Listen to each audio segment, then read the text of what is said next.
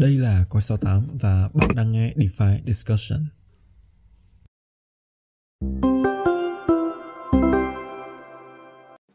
Xin chào anh em, à, rất vui được gặp lại anh em trong một buổi thứ hai đầu tuần. Và đây là podcast DeFi Discussion, nơi mà chúng ta sẽ ngồi xuống trò chuyện với nhau về những vấn đề, uh, những góc nhìn xoay quanh thị trường crypto và đặc biệt là mảng thị trường DeFi. Trong tuần vừa rồi và một vài tuần đổ lại đây thì câu chuyện của chúng ta nó thiên về cái yếu tố tài chính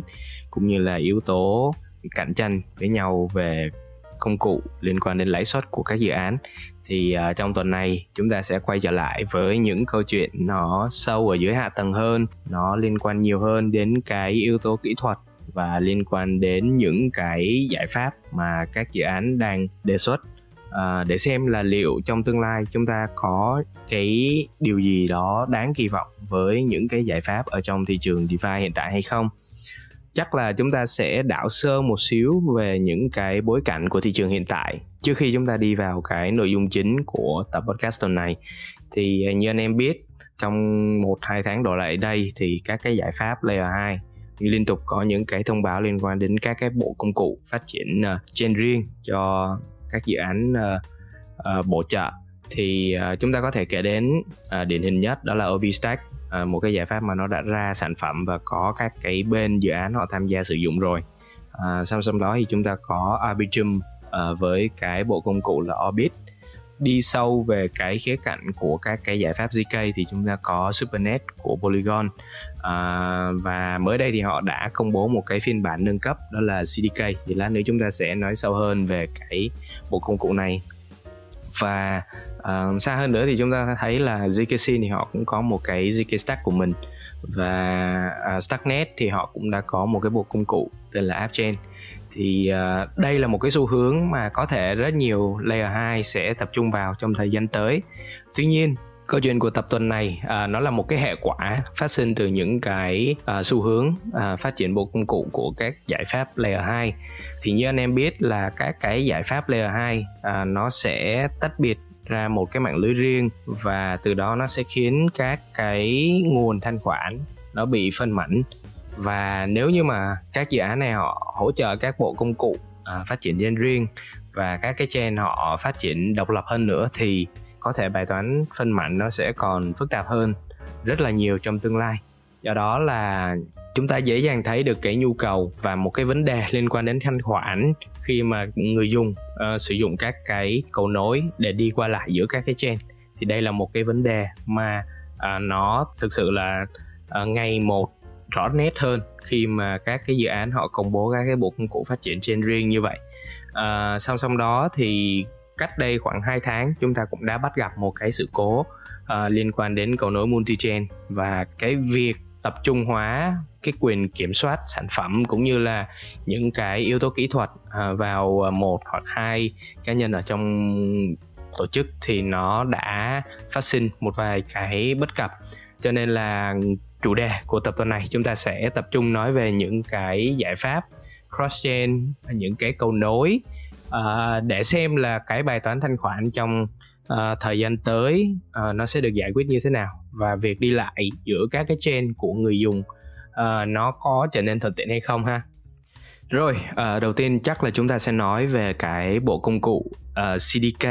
Chain Development Kit của Polygon. Thì như mình có đề cập hồi nãy, đây là một cái phiên bản uh, nâng cấp cho cái bộ công cụ SuperNet. Tại sao mà mình nói về cái bộ công cụ này khi mà nói về cái câu chuyện là bài toán cross-chain và bài toán thanh khoản? Thì uh, nếu như mà chúng ta đọc cái uh, tài liệu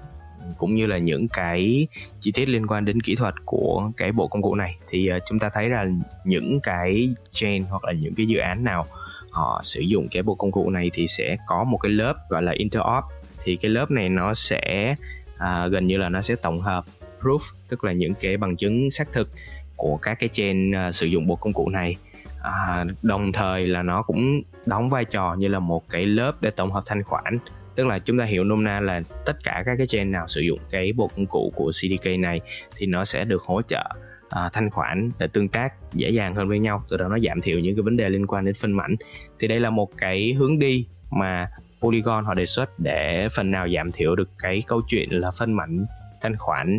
à, khi mà nhiều cái dự án họ chọn phát triển một cái chain riêng hơn trong tương lai.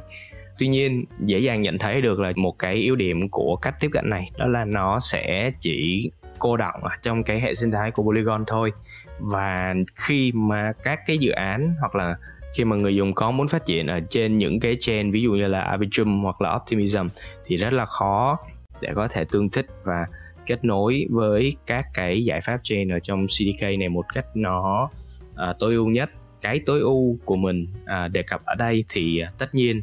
nó sẽ phải thỏa mãn ba cái điều kiện. Đầu tiên đó là cái yếu tố phi tập trung.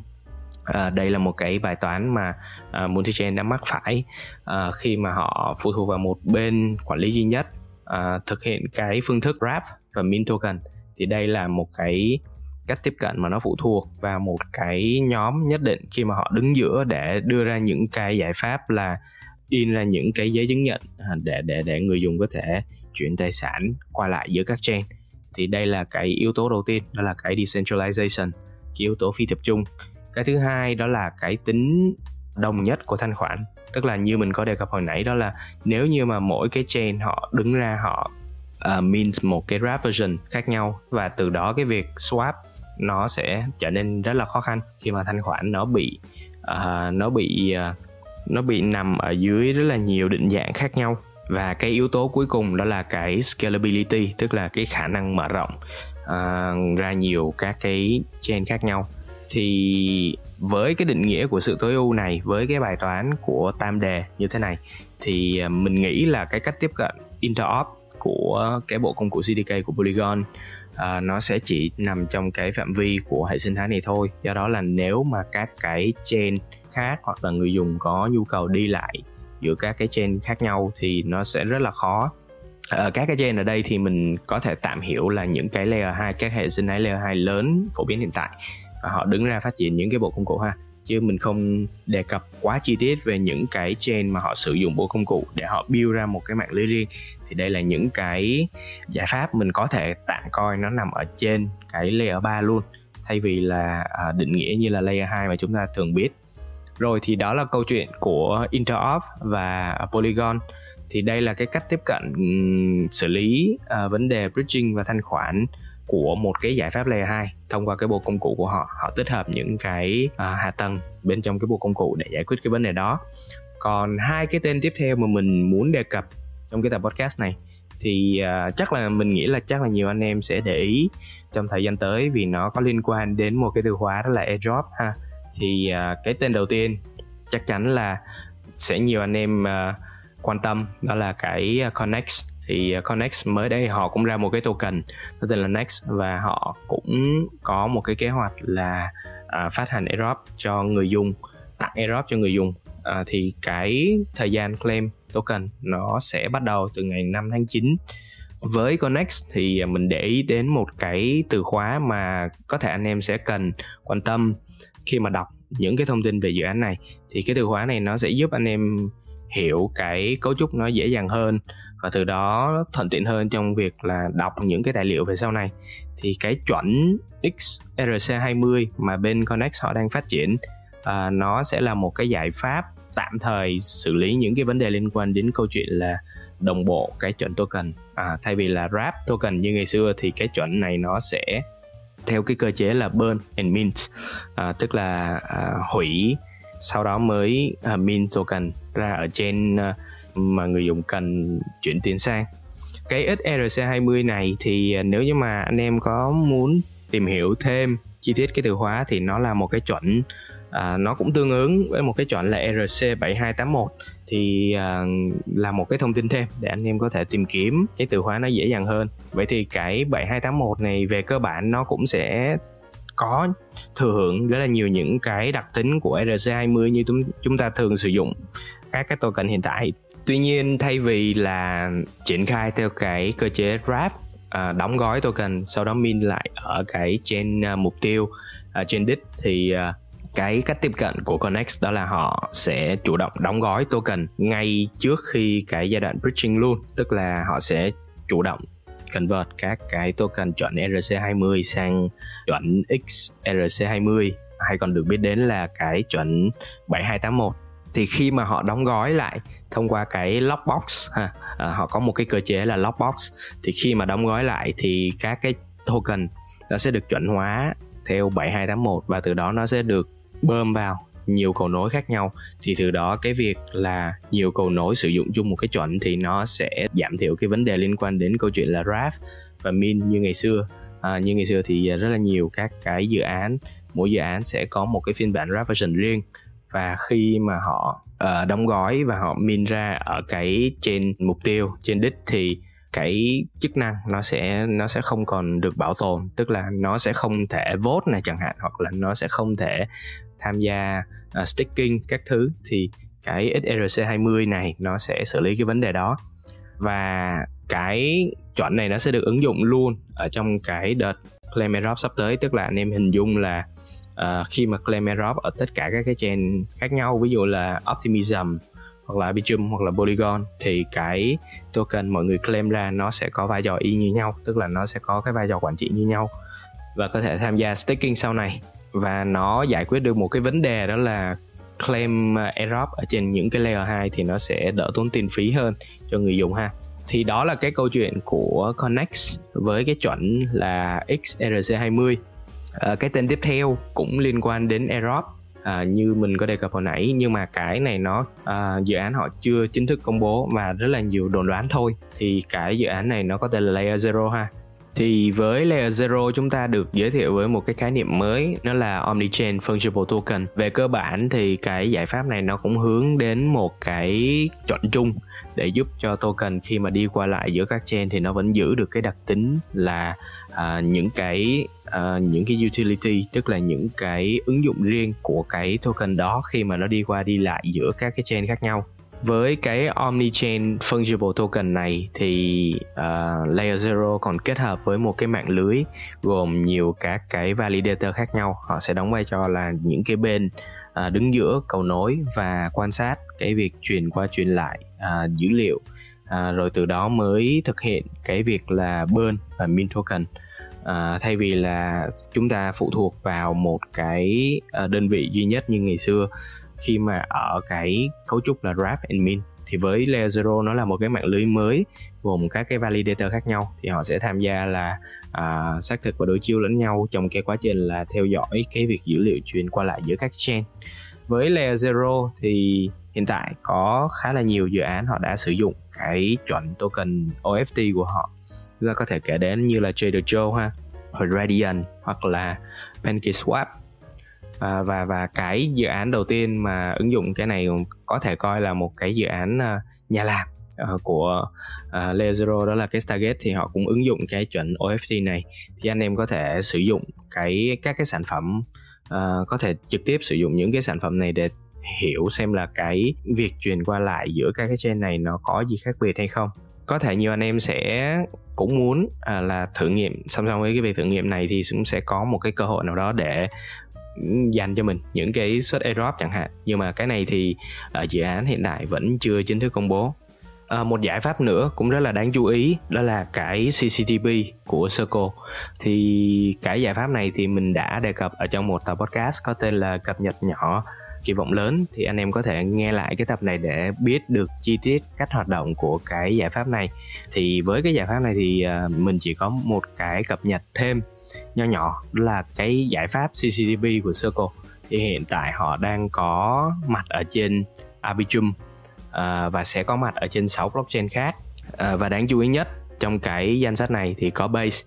Thì uh, đây sẽ là một cái giải pháp mà cho phép người dùng có thể uh, sử dụng cái u ét đê xê, nó gọi là native, tức là nó gọi là nguyên bản do Circle phát hành, và có thể sử dụng cái phiên bản này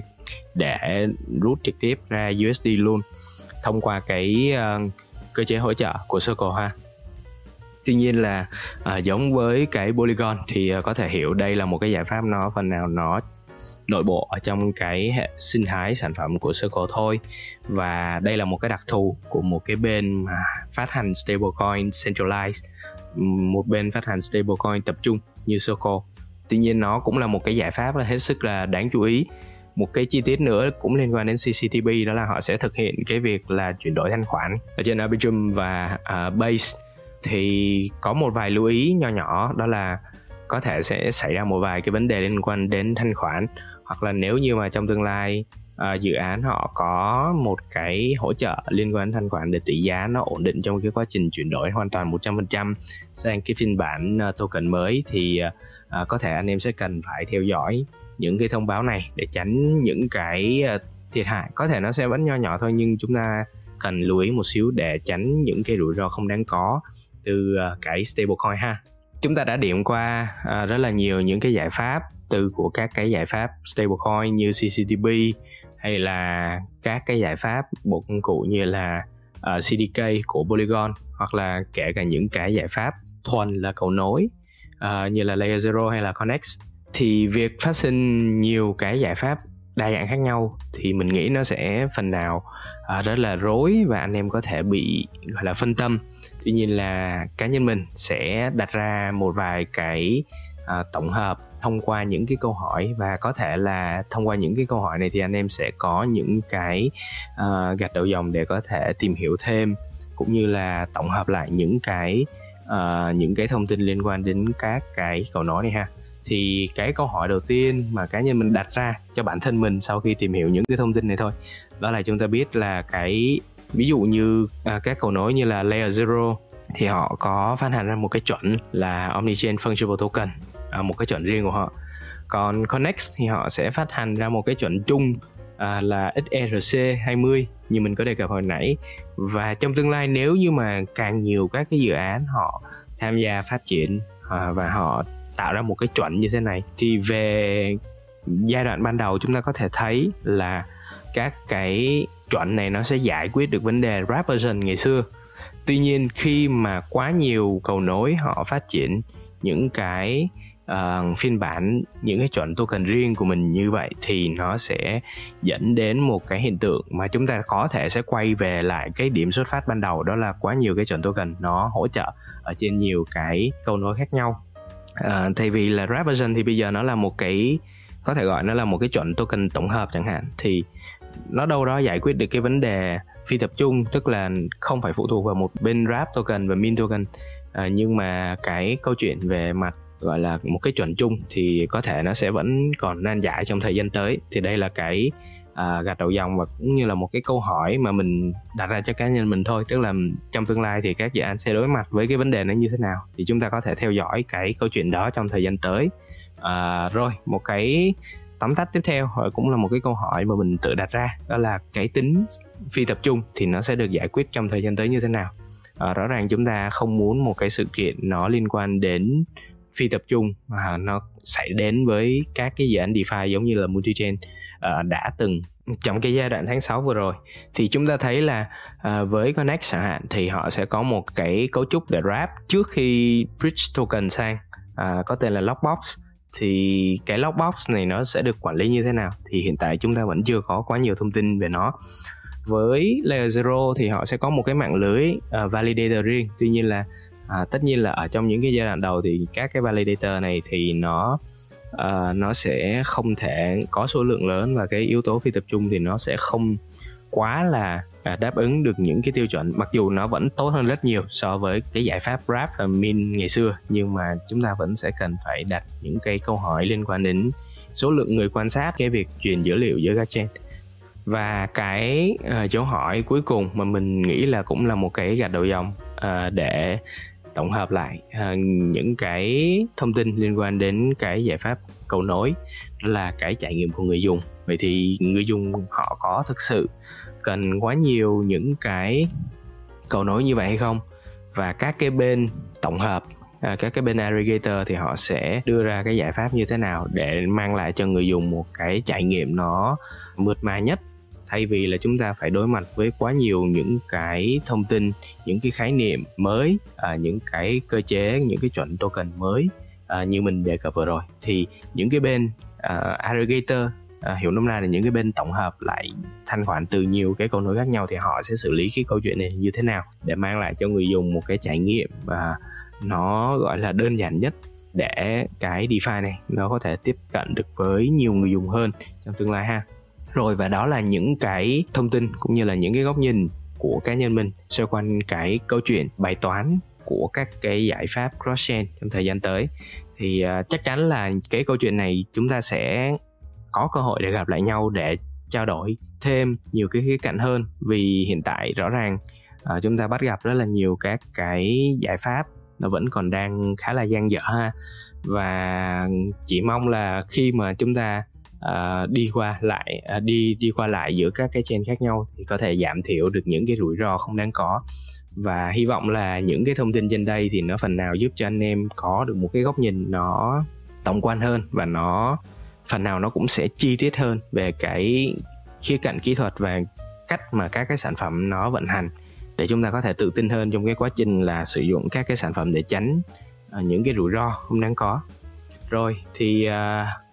nếu như mà anh em cũng quan tâm đến những cái câu chuyện, uh, những cái chi tiết liên quan đến kỹ thuật về cách các cái sản phẩm vận hành, thì uh, cũng có thể tham gia vào cộng đồng FOMO Sapiens để chia sẻ cùng bọn mình. Thì ở đây là bọn mình cũng chia sẻ rất là nhiều những cái thông tin liên quan đến cách các cái dự án họ xây dựng sản phẩm và những cái khía cạnh nó sâu dưới hạ tầng. Thì anh em quan tâm thì chúng ta có thể đồng hành cùng nhau ở trong cái group FOMO Sapiens. Thì link thì bọn mình sẽ để dưới description của cái podcast này. Rồi à, cuối cùng thì không biết nói gì hơn, như thường lệ thôi, vẫn sẽ là một lời cảm ơn gửi đến anh em vì đã đồng hành và đã nghe đến tận những giây cuối cùng của DeFi Discussion lần này. À, cảm ơn anh em một lần nữa, và chúng ta sẽ gặp lại nhau trong DeFi Discussion tuần tiếp theo với những câu chuyện thú vị xoay quanh thị trường crypto và đặc biệt là thị trường DeFi anh em ha.